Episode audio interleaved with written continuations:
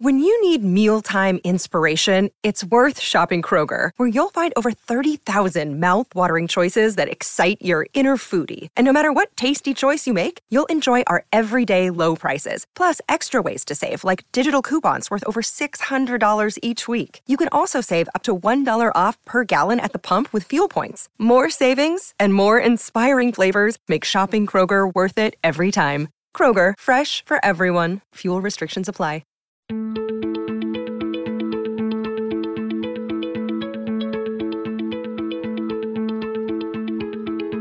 I'm Nil Zacharias, and you're listening to Eat for the Planet. On this show, we try to answer the question, how can we eat in a way that nourishes us without starving the planet?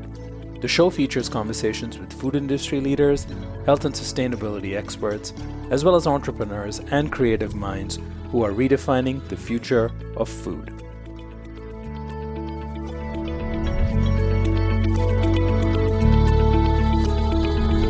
Elizabeth Alfano, welcome to the Eat for the Planet podcast. So happy to be here. Thanks for having me. Thank you for being on, and uh, thank you for taking the time today to have this conversation. I am uh, very excited to hear about this new venture that you're on called VegTech. Um, so why don't we just start there, and then we'll see where this conversation goes, because one thing I got to keep in mind today is there's probably far too much we can talk about. Um, but I want to make sure we give VegTech uh, the justice it deserves, and then we can uh, take this conversation perhaps into other places, um, because I know you share a lot of the same passions that I do, and that usually leads to an amazing conversation. Yeah, that sounds wonderful. And uh, before I kick in, I'll just say thank you for all you do. You do so much, and I am deeply grateful this podcast, and then uh, what you're doing uh, with Plantega, and just, you know, you're moving the needle. So thank you for that. Um, so we both do podcasts. I have a podcast called the Plant-Based Business Hour, which you'll be on in a couple weeks. And, uh, you know, so many people were coming to me on the Plant-Based Business Hour and saying, gosh, how can I, you know, I can't do venture capital. That's one hundred thousand dollars. You have to do it at least twenty times to have a distribution that's, you know, uh, going to balance out for one of them to kick in. So I can't do that, but, you know, I'd like to do the public markets. What should I invest in? And I thought, well, I'm certainly not going to tell you what to invest in. But at the same time, I had been keeping my own list up and down the supply chain of those companies innovating with plants and plant-derived ingredients to create animal replacements for sustainable consumption. So we all think about Beyond. Obviously, that's not enough to really invest in and have a diversified diversified portfolio. So I was keeping a much longer list, again, as I say, up and down the supply chain. And so the more people who reached out to me and said, like, help, you know, I can't do venture, but I want to partake. I'm, I'm the person who's, you know, twenty-six years old and actually going through the drive-thru at K F C and getting the nuggets, which, you know, like I haven't been to K F C in like, you know, three decades. I mean, like I don't, I don't go to K F C, you sort of Beyond Meat or not. I mean, I'll do it once for Beyond Meat, but you know, so these folks were really driving consumption. I wanted to give them something. And so the more and more I got this request, the more and more I uh, decided to team up with my partner, Doctor Sasha Goodman, did his PhD at Stanford in mathematics, mathematics, time series analysis. He's, he's our number cruncher extraordinaire, if you will. And uh, he's a Glasswall Syndicate member. And so we had become friends. And I realized he was also keeping a list of all these companies that he was investing in on the public markets, as was I. And so we thought, well, wait a minute, we're onto something here. There's a complete white space. There's, you know, we in the bubble, we know about the connection between our food supply system and the environment. But outside the bubble, at least on Wall Street, they don't know. In fact, recently someone said to me, oh my gosh, you know, you should speak at my summit because climate change is really impacting our food availability. And I was like, well, no, actually animal agriculture is impacting climate change, which is impacting food availability. So, you know, the, the the whole conversation is still yet to be had with that very large market that has a lot of money. So we thought we really need to take this message to Wall Street. We need to give these younger investors something to, you know, partake in so that they too can be a part of the growth. We need to drive capital to these innovative companies that are replacing animals. And uh, there you have it. We decided to create VegTech, Plant-Based Innovation and Climate E T F, which is now a publicly traded E T F in the global markets. And for those listening that don't know what an E T F is, can you briefly explain that? Sure thing. I'll say it's sort of like one-stop shopping. So the great thing about an E T F is that it is a diversified portfolio. So for example, we have forty companies. So you get to diversify, in other words, mitigate your risk against these forty companies, all of them with the same thesis or mission, uh, theme of replacing animals in the supply chain for sustainable consumption, all around plant-based innovation and technology. So you can go to one E T F, VegTech Plant-Based Innovation and Climate E T F. The ticker is E A T V. You go one place and you get diversified exposure to this mission or theme that is important to you. And it's, you know, I think most people who uh, have been following the space and have seen Beyond Meat's um, I P O and the initial rise of their stock and and then Oatly um, probably think there's only a handful of companies, maybe five, that are public in the space. And so I think that's really the first um, most likely misconception out there. And is it because maybe there are only five or so listed in uh, the U S stock exchanges and perhaps there's a lot more going on globally? So I guess my question really is, what is the scope over here? Like, how many companies are we talking about, and and and what kind of companies and what kind of businesses are they in? Yeah, I love this question. Um, so first of all, I want to say neither you nor I are telling people what to invest in. Everyone needs to research things for themselves. I'm thinking about compliance here. You know, so please go to E A T V dot veg tech invest dot com. There you'll find the prospectus. You'll get to look up everything. I want everyone to be knowledgeable and researched. And of course, everybody makes their own decisions for themselves.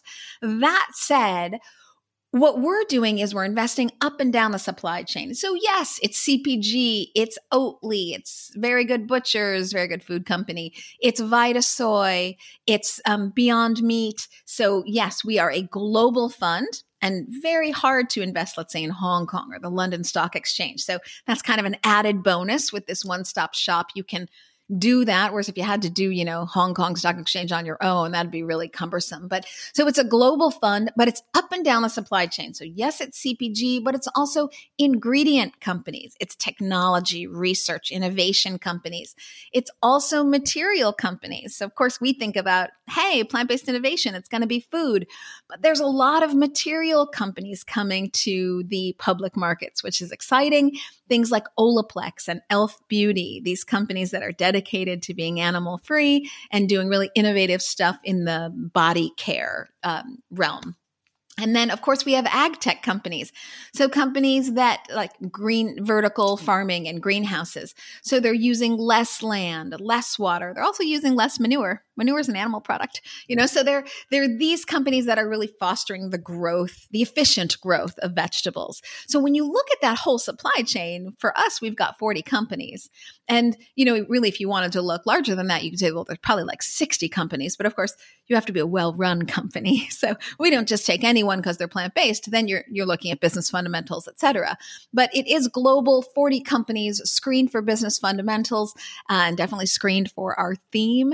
And uh, when you look at it that way, then you really have a robust E T F and there's something you can get behind. And I'll just say, you know, we're excited because we are the first and only E T F that is not only making that connection between our food supply system and the environment, but the only E T F that is actually replacing animals from the system.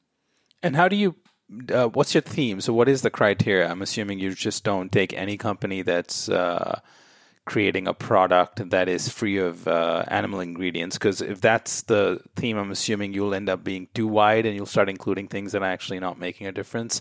So what, what do you look for in these companies? What, maybe give me some examples of what would make a company qualify um, and what would make a company um, not meet your standards, which would make them ineligible to be added.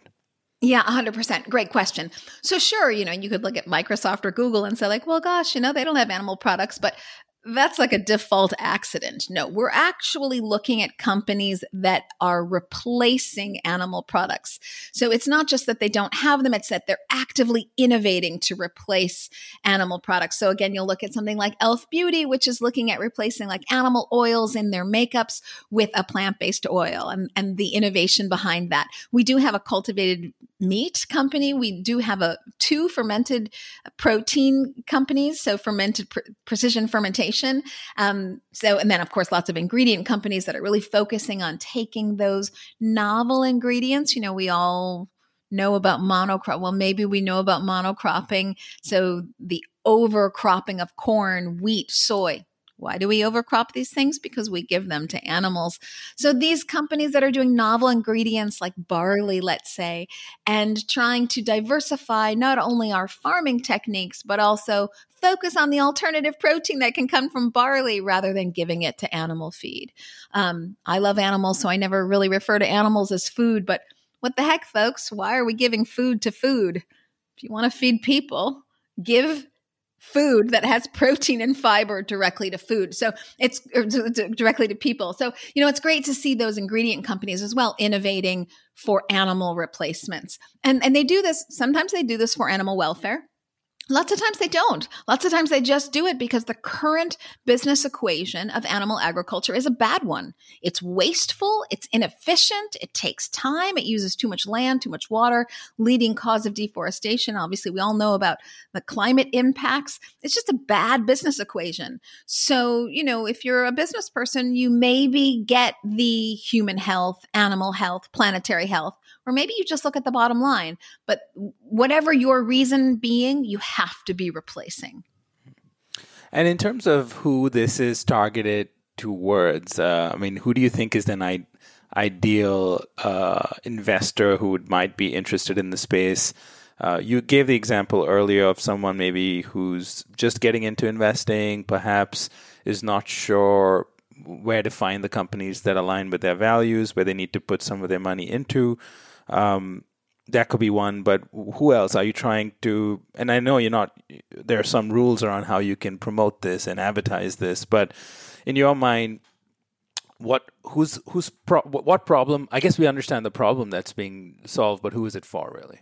Yes. Okay. Well, we always like to say, if you are a human on the planet, then this is for you. So, you know, obviously, if you care about the, the planet, then you'd probably like your water to be clean and, and to have enough air. You know, deforestation, you're cutting down those trees. Those trees pull carbon.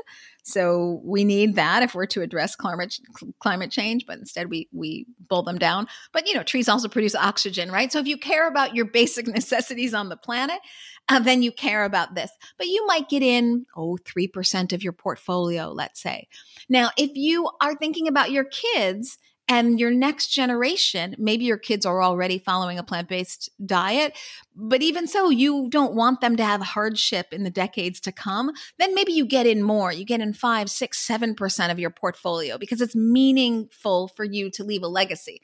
And then if you are someone who has been waiting for this kind of product for a very long time, like all those people who emailed me on the Plant-Based Business Hour, then maybe you get in ten, twelve percent of your portfolio. Nobody would ever recommend that you go all in one hundred percent. That's not what we're saying. But if these are the values that you want to see transpire in the universe, then you got to put your dollars and your voice behind these things. So these are the kind of tiers that we think about when we think about investors. When you think about E S G, so environment, social, and government governance investors, these are generally speaking, I'll just use the umbrella term, impact investors. So anybody who's looking at making a change with their dollars, with aligning their values with their dollars, then this is for them. And what is the impact you're hoping to have with it? Uh, I'm assuming, you know, the reason I asked that question is, um, are, you know, you're very, you've been very involved with um, the plant-based food space, the um, trends in new technologies like, as you mentioned earlier, precision fermentation, cultivated meat. Um, you've been hosting a podcast for a few years now um, and have been working with companies directly. I'm assuming out of you, you probably come across numerous interesting uh, entrepreneurial, like, you're also an investor yourself, so you come across numerous interesting ideas all the time. And and I guess my I'm trying to get to, why did you choose this as a project to embark on um, versus other options that probably come across you in the course of your your daily work in this space? So yeah, what was the reasoning, and and why why put your time and energy to try to tackle this problem? Because of course this is not an easy thing to pull together and launch and run. So um, tell me why this spoke to you personally uh, as the next project you were going to spend time on. Well, so much of what I do is in the bubble, so to speak. So I, I feel like, you know, I help a lot of vegan companies. I have a lot of plant-based companies. I, I do a podcast interviewing a lot of plant-based individuals, plant-based thought leaders. I wanted to step outside the bubble and really make an impact where impact was really needed to people who didn't have the memo. So I look at such a large sector like the capital markets, then I really wanted to bring that message to them.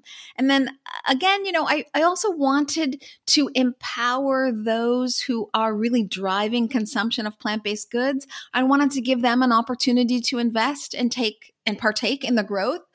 And then, you know, we think of the venture capital timeline, if you will. So you've got a startup, and then uh, they're venture investors, and then hopefully they I P O, they go on the public markets, and what? Yes, Beyond Meat had a huge impact in twenty nineteen, and wow, have analysts slammed them. They have been waiting for the moment to like bring them through, you know, put them through the ringer. So they don't really understand the impact that Beyond Meat is making. And so I, I think we have to develop the public markets on this subject as much as we've developed the private markets. So, so many people, many who aren't mission aligned, by the way, you know, the corporate uh, venture capital funds are really getting into alternative proteins, plant-based. You know, I don't know that they care so much either way, but they've gotten the memo. Financial world really has not. So, um, you know, if we're to develop the next stage of the venture timeline, if you will, the I P O, you know, I was talking to Josh Tetrick about this. You have to have a developed market that will receive that I P O well. Again, you look how Oatly was slammed. I'm not making a comment either way on if if any if there was any merit to that. I'm not, I'm not weighing in on that, but I'm saying people were ready to slam it. So, you know, the the market, the public markets weren't really developed for plant-based messaging, plant-based vision, plant-based reason for being for our climate, and we're trying to do that. And also, you know, part of the challenge is maybe we don't, some of us in the bubble, so to speak, don't necessarily acknowledge this because we we may have been at it for the last five, ten, whatever. Some, in some cases, some people have been focused on this for twenty years. Uh, maybe we don't see the fact that we are sort of at very early stages of um, this mass shift. Um, you know, when I speak to folks outside of um, the space who have not spent as much time and as energy as you or I have over the last decade or so thinking about these issues, seeing companies like Beyond Meat come out of nowhere and next thing become the darlings and then being, you know, the ones everyone wants to bash. Um, they don't necessarily, they, they people from the outside who are just noticing the space look at it as sort of like we're in the, if this was a baseball game, we'd be at the bottom of the third inning, maybe, um, or at best. I mean, Second, maybe even. Yeah. yeah so um, I do think that it's super early. And I think for that reason, it um, maybe we don't completely, I think it's very tricky for people to try to understand uh, where to put their money, right? And it's it's a question of risk at the end of the day when you're investing money. Now, venture capitalists or even angel investors, they approach investments using a completely different thesis. Uh, what's starting to also happen now, and I guess this this is the reason I'm bringing up this issue, is because uh, would you say that this is a, and this may be a tricky question to answer, but would you say that an E T F is a less risky investment for someone who is uh, who wants to dabble in the plant-based and or animal-free economy? Versus, say, going on a platform like uh, Republic or a few others that now exist, where you can um, you, you can put in a little money, uh, and then ho- that eventually converts into equity in an early stage, usually an early stage startup. To me, the Yeah. So I guess one is not the other. Uh, one is in the public market that most likely those companies have already proven themselves to a certain extent. Both are not free of risk, but the risk calculation is slightly different. So, yeah, what's your what's your yeah, what's your response to that?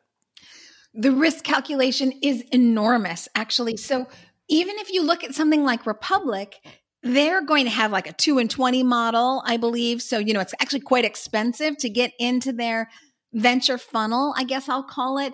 And then, you know, the likelihood that these companies make it is very low. And so it's, I don't want to say misrepresented by the press, but, you know, if you look at the vegan press, you're like, oh my gosh, Wild Type, you know, got so much money, and um, Perfect Day got so much money. And you look at these enormous numbers and you think, well, everyone's getting into it. I need to get into it. I mean, most of them will fail. And there's so much competition now coming to the market. I am not saying, by the way, that Wild Type will fail, and I'm not saying the Perfect Day will fail. That's not what I'm saying. I'm saying you look at how many venture companies come to market, very risky, particularly the earlier stage that you get in. So if you're getting in, you know, in a seed round, and it's very hard to get in like a C series, you know, series C, because it's so much more expensive. So I'm not sure people really understand the risk, but most venture capital, you know, you've got nineteen failures for one really through the roof success. So you have to really diversify there. That becomes very expensive. And most people can't do that if they're dabbling a little bit here and there with Republic. Now, on the public markets, you know, the stock exchange, all of those companies have already been vetted. So they've already made it through the I P O process. And it's much less expensive to be a part of that when you look at, you know, the um, expense ratio for these different funds. I mean, it's, you know, zero point seven five, you know, three quarters of one percent, let's say, to get into an E T F, as opposed to like two and twenty percent on venture capital. So the venture capital is just so much more risky. And um, yeah, it's not for the faint of heart, let's say. So for the people who don't know about plant-based, but they're interested and they They want to dabble, but they don't want to go all in, an E T F is a great way. In addition, I'll say our um, sector is at a very interesting timeline. You bring up baseball, like we said, bottom of the second or maybe bottom of the third. Um, you know, I think about semiconductors and how that secular trend went in the public markets. And I think about robotics and how that went. And I see the beginning signs for plant-based to go the same way as this secular trend. So what do we mean by secular trend? It means it affects everybody, like digitization. Doesn't matter if you're old or young, or um, you live in the United States or you're in Argentina. You have a computer, you've got a cell phone, and you have gone through that adoption curve and you now use a cell phone. And that's what plant-based is going to be like. We all know that. We're all going to be eating plant-based options. You look in bodegas in New York and you have, you know, great sandwiches from Plantega. So we all know in the smaller corners of the world, it's going to reach to everybody. So it's a secular trend. And not only are the companies, I don't know if I can say better vetted, but more vetted than venture, where it's a little bit of like, let's throw spaghetti and see how it lands at the wall. Um, so they're vetted companies, but also the timing is great. If you are an investor who likes to ride secular trends. Again, I'm not telling anybody how to invest, yeah. when or why to invest, but you know, this is a very good time, I think, to catch the secular trend. Will it be tomorrow? Probably not. Six months? Mm, I don't know. But if you're looking at, you know, a year, two year, three years, I I believe, this is just me, not you all, yeah. This is me. I think we're looking at a secular trend here. Yeah, I love the point that you brought up about secular trend, because that is um the timing of the investment and the the risk factors are the two things that people need to keep in mind. If you like, again, if you pay attention to the to the news, uh, depends what news you consume, obviously. Uh, I, and this is why uh, this is a bit of a side note, but I, you brought it up too about uh, the the news about funding rounds. I always get uncomfortable when people celebrate like funding rounds as if it was an achievement. I mean, yes, it is an achievement to a certain extent, but it is um, it is only that maybe someone believes that you have your your you have a decent enough chance to put a bet on you. And so if you raise one hundred million dollars, it doesn't mean f- certainly that, you're, that that one hundred million dollars is going to turn into the next unicorn. Like, of course, the investors are hoping that it does, but they're also putting money into five to ten other companies. Um, and they know not all of them are going to reach the promised land and become the next um, blockbuster I P O or acquisition, right? So I do think that on one hand, uh, some of the recent success has actually been misinterpreted as if everything's moving so fast. I don't want to miss out on this. People are getting rich with, uh, with, with these companies getting acquired or going public. How do I jump into the trend? And then you can see the natural inclination is maybe I need to go early in and put in some money through Republic or some of these other platforms. Those are still pretty risky bets, even if you're putting a small amount of money. On the other hand, and and back to the point about a secular trend, it reminds me of what I, like this, just the previous episode of the podcast that uh, I just released with David Young from Green Monday and Omni Foods. He said something uh, when I, you know, we were talking about the impact of uh, the ups and downs in the market right now, and every, you know, some naysayers out there saying this is the This is a sign that the future is not plant-based. Uh, it's it seems like Beyond stock is it's not going to rally. Uh, analysts are predicting this is all going to go south. His response to all of that, and I think it kind of it, it's a it, it it really goes along well with what you were just saying about the secular trend, is that his macro response was, "Can the world endlessly support and and grow li- like have livestock? Can we endlessly create a system Um, that supports and raises more livestock?" And the answer is no. Yeah. And if the answer is no, you know something has to replace it. And that's what this is, basically. Yeah, one hundred percent. So much to unpack there. I just did an interview right before this with the New York Stock Exchange, and I was explaining the same thing, that bad equation that is animal agriculture. Right now, we use seventy-seven percent of our agricultural land to graze and feed animals to get eighteen percent of our calories back. Now, we're going to grow the population globally, according to the United Nations, from about seven point seven billion to about ten billion. So you're going to grow about twenty-five or thirty percent. So what are you going to do if you need more land? You're already using seventy-seven percent to get eighteen percent of the calories. Now you're going to grow that thirty percent. You're going to run out of land and you still need like eighty percent of your calories. It's not, it doesn't work. Obviously, so I'm just underscoring what you're saying with a couple of stats from um, our world data dot org. You can go look at that yourself. So what those analysts, this is why I say it's so important for us to bring the plant-based message to Wall Street, who doesn't know these numbers, doesn't understand the correlation between our food supply and the environment. These analysts are looking at things so short-sighted, as they tend to do, not realizing the business fundamentals for disruption. And we will see full-scale disruption of animal agriculture because it doesn't work. So, you know, one might argue served us well in the past. That argument wouldn't come from me, but others might make that argument and I would get it. Okay, four thousand years ago when animal husbandry started, fine. Maybe even one hundred years ago, but does not serve us now, which is why I no longer use a typewriter. Do I make this big, like, oh my God, but my grandmother typed on a typewriter. Oh my God, like I can't give it up. No, it doesn't serve me anymore. So I don't type on a typewriter. I don't want to buy whiteout either. I mean, I use something called a computer, and we're all going to shift to plant-based foods because it serves us to do that. If you'd like to live on the planet and your kids as well. And this is not hyperbole either. You know, um, when you look at cows alone produce thirty-seven percent of the humanly induced methane gases. So as a result of human activity, cows produce thirty-seven percent of methane on the planet, methane being the most impactful of the greenhouse gases. I mean, you know, if you, if you'd like future life on the planet, it's just not going to work. So I agree with what David's saying, of course.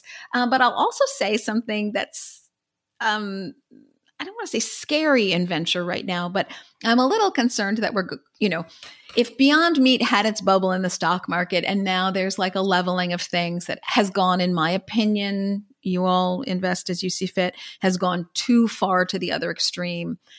I think you're going to see that in venture as well. I look at these valuations and they're crazy. I look at the hype, like you were saying, if you watch the press, you think like, oh my God, someone raised money, therefore they have successfully exited. They are not one and the same. Just because you raise money doesn't mean you have a successful company. Just means people either really believe in you or have extra money at the time. I mean, you know, it's, it's not necessarily proof of success. So I think we're in a little bit of a venture bubble.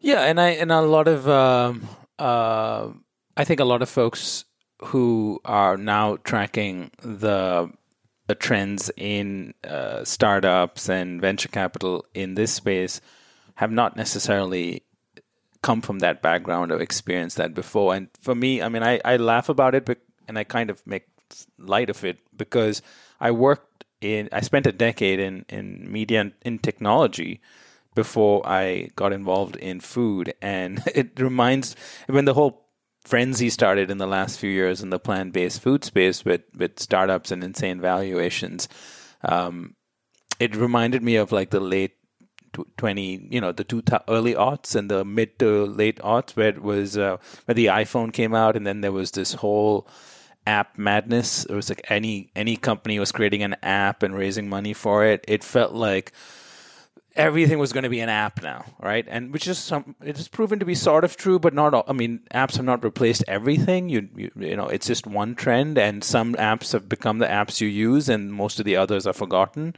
Um, It kind of reminds me of that phase of of comparing it to technology, where you see one thing and you assume like everything is going to be that one thing now, when there's a there's a lot more going on. And I, I think there's a there's a flip side. There's another part part of the plant-based and, you know, sort of um, cultivated meat, all all the food tech stuff that's going on right now.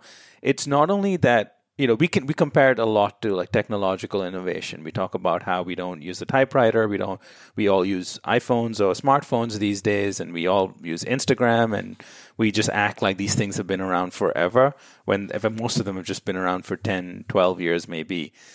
There's another factor in food, which is, let's assume that those trends don't turn out to be true. The alternative is what? Is that people just don't get enough food, that we Um, even if you don't care about the environment, just from a practical standpoint, we've le- reached our limits really on how um, existing the incumbent industries can grow. So it's sort of a, you don't have to be a genius to see this has to happen. Now it's a question of who's going to win and lose in this process. And of course, that that really depends on numerous factors that are beyond our control. Yeah, I, I love what you say there. Um We have reached our capacity, and also there's no more innovation left to be done on animal agriculture, you know, and, and in fact, perhaps I take that back. The next stage of innovation for animal agriculture is cultivated meat and fermented proteins, you know, taking the inefficiency out of the equation. So take the animal out of the equation, you get a lot more efficient results, and then you have the meat that you want. So the next progression of animal agriculture actually is cultivated meat, I, I think.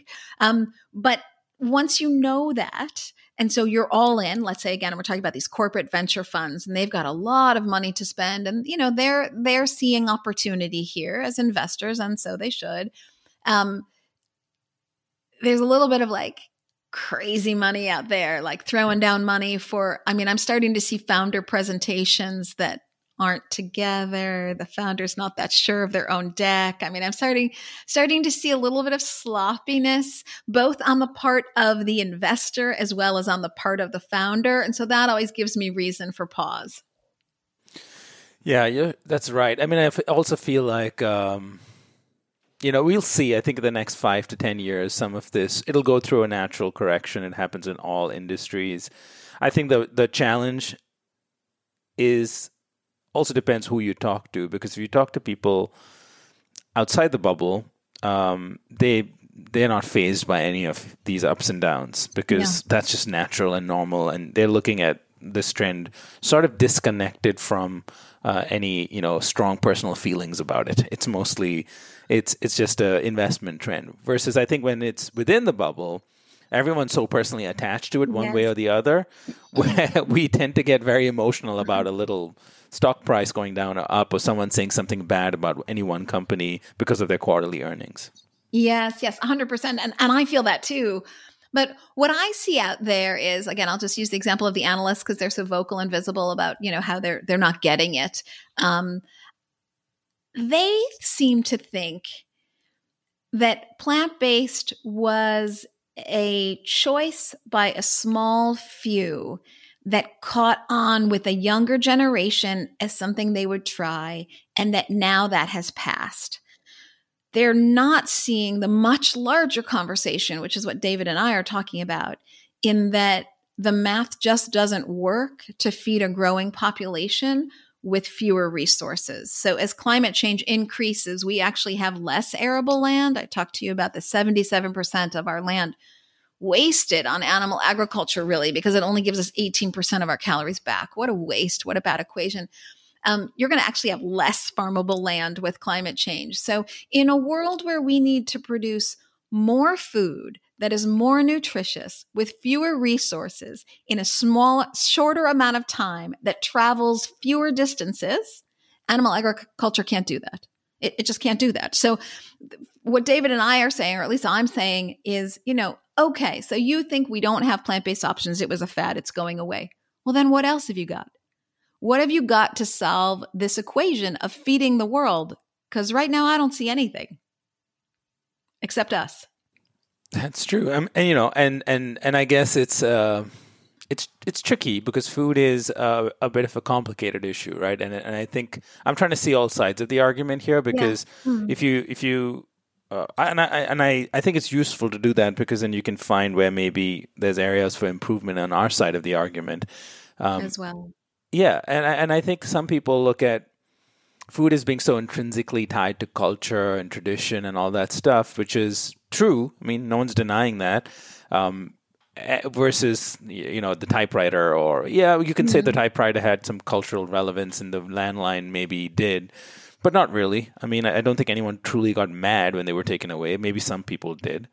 Um, and so I think we need to keep that in mind. But I also think at the same time, um, the solutions that most companies are working on, there's no reason why it can't fit within cultural context. I mean, I don't think anyone, I think we all sort of know this, that no one eats um, um, meat because it comes from an animal. They just eat meat. Mm. And it doesn't matter where it comes from. And w- the moment we are able to change that cultural mindset, which it, which will take time, I'm sure, um, it won't matter as long as it tastes the same, it, it functions yeah. the same way, and it costs the same. I mean, I, I see the cultural relevance, of course, one hundred percent. I, too, have, you know, rituals from my family. I come from a Sicilian background. You know, food is everything. I, I see the importance of culture. But what I notice is that people do what is easiest and best for them. And they do that first. Then they hold on to history, culture, et cetera.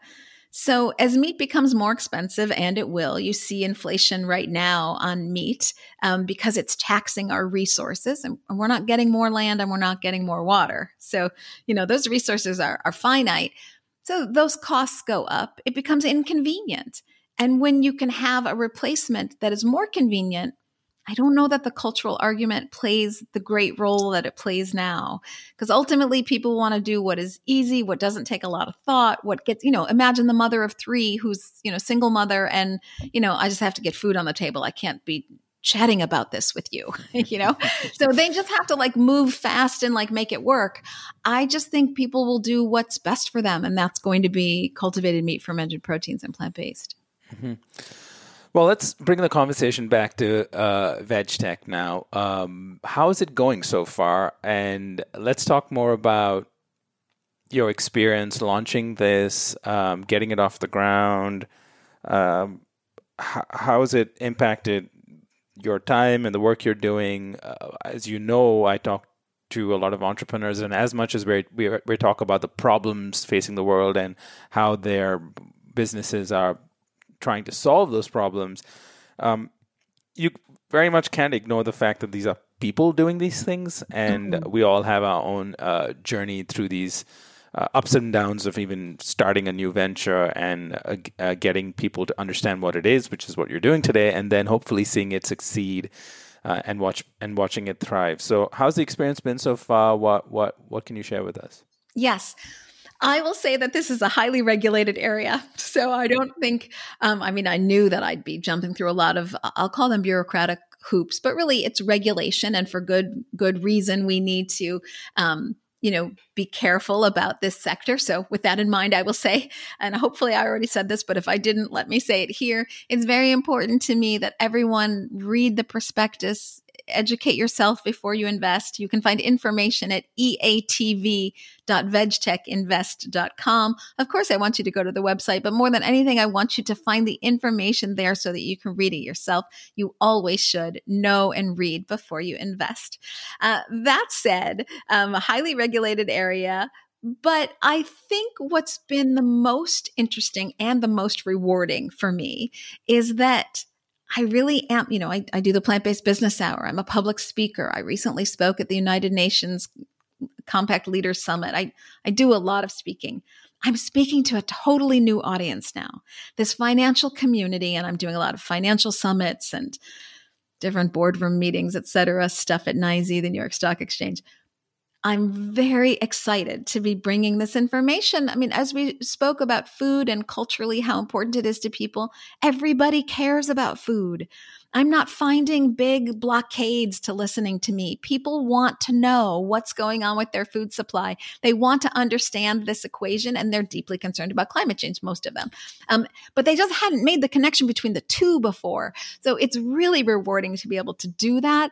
Yes, we launched in a tricky time when the market's been a little bit up and down and up and down. But for us, because we just launched January fourth, it's been a great time to get all of our, you know, pillars in line. So we have a bunch of new news coming out. I'll say, I don't know when this podcast is going to air, but I'll say like two weeks from now, let's say like mid-March, we've got a press release, and then like April first and April fifteenth. And we have so much news that's dropping, so much that's happening. So it's been a really good time for us.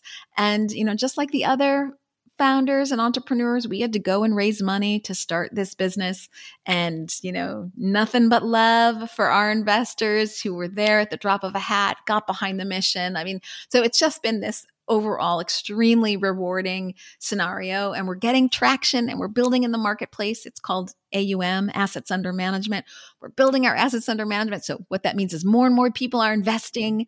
So people are getting it. They're getting the message. They're getting why we're doing it. And these aren't regular vegans. You know, it's it's the next circle outside the inner circle. So I'm really, really happy about this, to be expanding our plant-based circle. And what's your vision for um, VegTech and this specific E T F and other new ideas I'm sure that you'll have? Um, where do you see all of this ideally going in the next few years? Yeah. Well, um, you know, I mentioned secular trend. So secular trends happen in the public market. So we are first, the only ones to market with an E T F where we are making that connection between the food supply system and our environment, replacing animals for a sustainable food system. So that's it. That's what we're doing. And we're the only ones doing it. And we know that that's a huge secular trend. So I expect VegTech E T F, ticker E A T V, to really grow. And that's our goal there. You know, this huge fund, of course, you want to get to be a billion dollar fund, you know, so we've got some work to do, but, uh, you know, we really want to grow that. But we have other products that are coming out. I'll continue to do as much public speaking as I can. And I think we're going to really grow a robust community around this. So again, I was speaking to Josh Tetrick. We were talking about like, this is such a critical job to develop this public markets so that when these venture companies, Perfect Day, Just, maybe Meatless Farms, who knows, maybe Notco, Impossible Foods, when they go I P O, there is a developed market ready to receive them and carry the torch. So we see ourselves as a really important part of the timeline that is plant-based entrepreneurship. You got to get all the way to I P O, to the public markets, and then someone's got to catch you when you land to keep it going. And that's us. Mm-hmm. And, you know, it's such an amazing thing that we, we, we've come this far that we can even have something like this, right? We, we, we don't stop to, to ever acknowledge that, you know, a few years ago, this would have seemed absurd as a concept. I know. I know. And I'll tell you, I love that you're like singing my song. Not only would this have seemed absurd to have, you know, a, a plant-based innovation animal replacement E T F on the public markets that's trading and doing well, but that I'd be getting into all these financial closed door situations and people just like put their chin on their fist and listen to me with big wide eyes. I mean, they can't get enough. They really want to hear and understand. They're investing for impact. They want to do legacy investing for their kids. They want to be part of the solution and they want to get it. So the timing couldn't be better.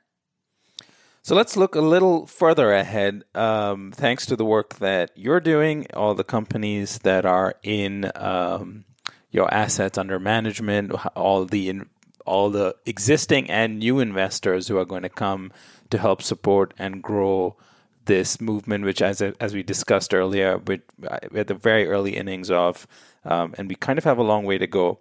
But we're also sort of um, in a bit of a race against time, right? Climate mm-hmm. change is not slowing down. It's here. And we, as, as we work on replacements to destructive industries, we also have to contend with the impacts of climate change. And so, you know, let's just say the year twenty fifty, where do you see um, where do you see the food system in twenty fifty, if, assuming trends continue the way they are now with uh, developments both from a technological standpoint uh, when it comes to food, but also from this idea of uh, not just investors outside of the bubble, but everyday people shifting their mindset to what's possible with food when you do it right, when you undo the damage um, of of relying on a system that we know is destructive. So where where do you see twenty fifty and the food system then, thanks to all of this work? I see in twenty fifty, I think you said twenty fifty, not twenty thirty. I see in twenty fifty that animal agriculture is less than fifty percent of your plate, much, much less. So, um, I, I say it'll be like thirty-five percent. Um, and I think you'll see that, you know, twenty fifty. So my lifetime, you'll see that um, animal agriculture takes a minority position on your plate. And then ultimately it will go the way of smoking. People will say like, gosh, you know, why are you taking my trees so that you can do that when you could easily have cultivated meat? And, you know, why are you wasting these resources? So I think there'll be a lot of social pressure to not participate in animal agriculture, and it will be sort of looked down upon. Um, I see that people won't even think about it. It'll be like the iPhone.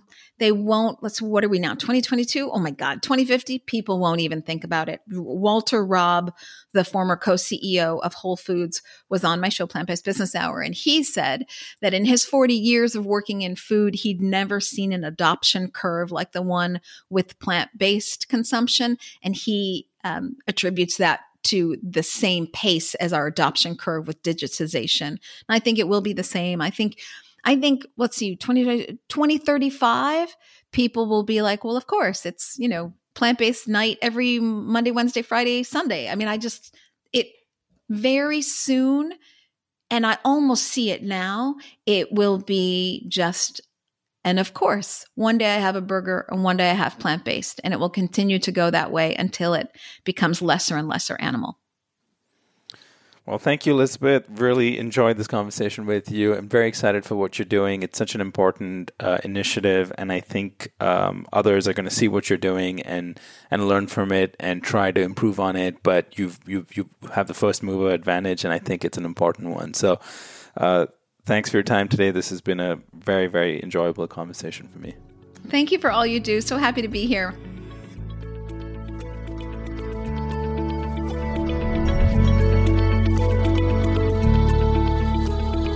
You've been listening to Eat for the Planet with Nil Zacharias. If you enjoyed this conversation and would like to show your support, all you have to do is subscribe to this show and rate and review it. To learn more about this podcast or my work, go to E F T P dot co. That's E F T P dot co. Thank you for listening.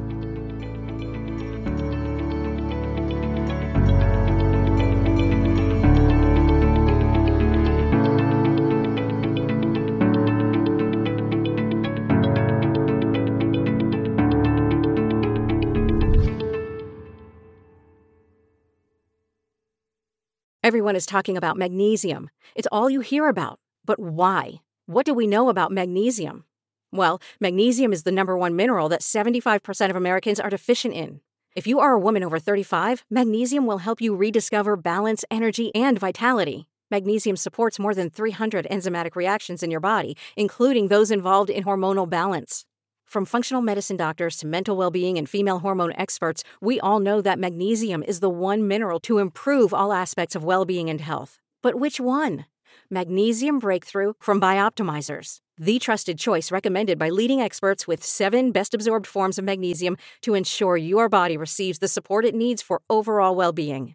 Go to bioptimizers.com slash balance today and use code balance ten for ten percent off. Support your journey to wellness at B-I-O-P-T-I-M-I-Z-E-R-S dot com forward slash balance. Magnesium Breakthrough from Bioptimizers, your foundation to optimal health and vitality. Life's better with American Family Insurance, because our home policies help protect your dreams and come with peace of mind.